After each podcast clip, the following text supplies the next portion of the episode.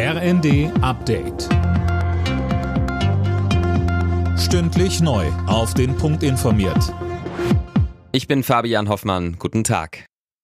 Bundeskanzler Olaf Scholz hat am Rande des G7-Gipfels nochmal bekräftigt, dass Deutschland und die USA in Sachen Ukraine nur zusammenhandeln. Generell erwartet er von dem jetzt gestarteten Treffen der sieben wichtigsten westlichen Industriestaaten ein starkes Signal der Geschlossenheit. Die Staats- und Regierungschefs haben auf Schloss Elmar und Bayern heute bereits über die Energiekrise und die Inflation gesprochen, so Scholz. Wir werden heute auch noch am Abend sehr, sehr ausführlich und sehr vertraulich über die Fragen der Außen- und Sicherheitspolitik sprechen. Die Ukraine, die russische Aggression werden dabei ein wichtiges Thema sein, aber nicht das einzige. Denn wir müssen ja arbeiten an einer Sicherheitsarchitektur unserer Welt, die Frieden sichert und nicht immer gefährlicher und riskanter wird.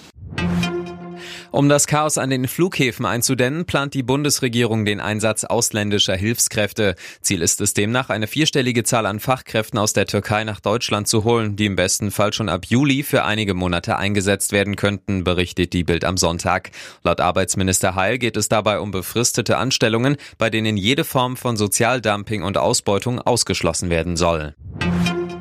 Nach drei Wochen ohne Beschuss ist die ukrainische Hauptstadt Kiew am Morgen wieder Ziel russischer Angriffe geworden. Ein Wohnkomplex in der Nähe des Stadtzentrums soll getroffen worden sein. Alena Tribold mit den Einzelheiten. Es gibt mindestens zwei Verletzte, es seien aber auch noch Menschen unter den Trümmern, das teilte Kiews Bürgermeister Vitali Klitschko mit. Kiew war zuletzt Anfang Juni angegriffen worden. Das russische Militär konzentriert sich momentan vor allem auf den Osten der Ukraine. So ist die Stadt Sieviero Donetsk nach wochenlangen Kämpfen nun komplett in russischer Hand. Die Eroberung ist für Russland strategisch wichtig, um die gesamte Donbass-Region einzunehmen, das industrielle Herzstück der Ukraine.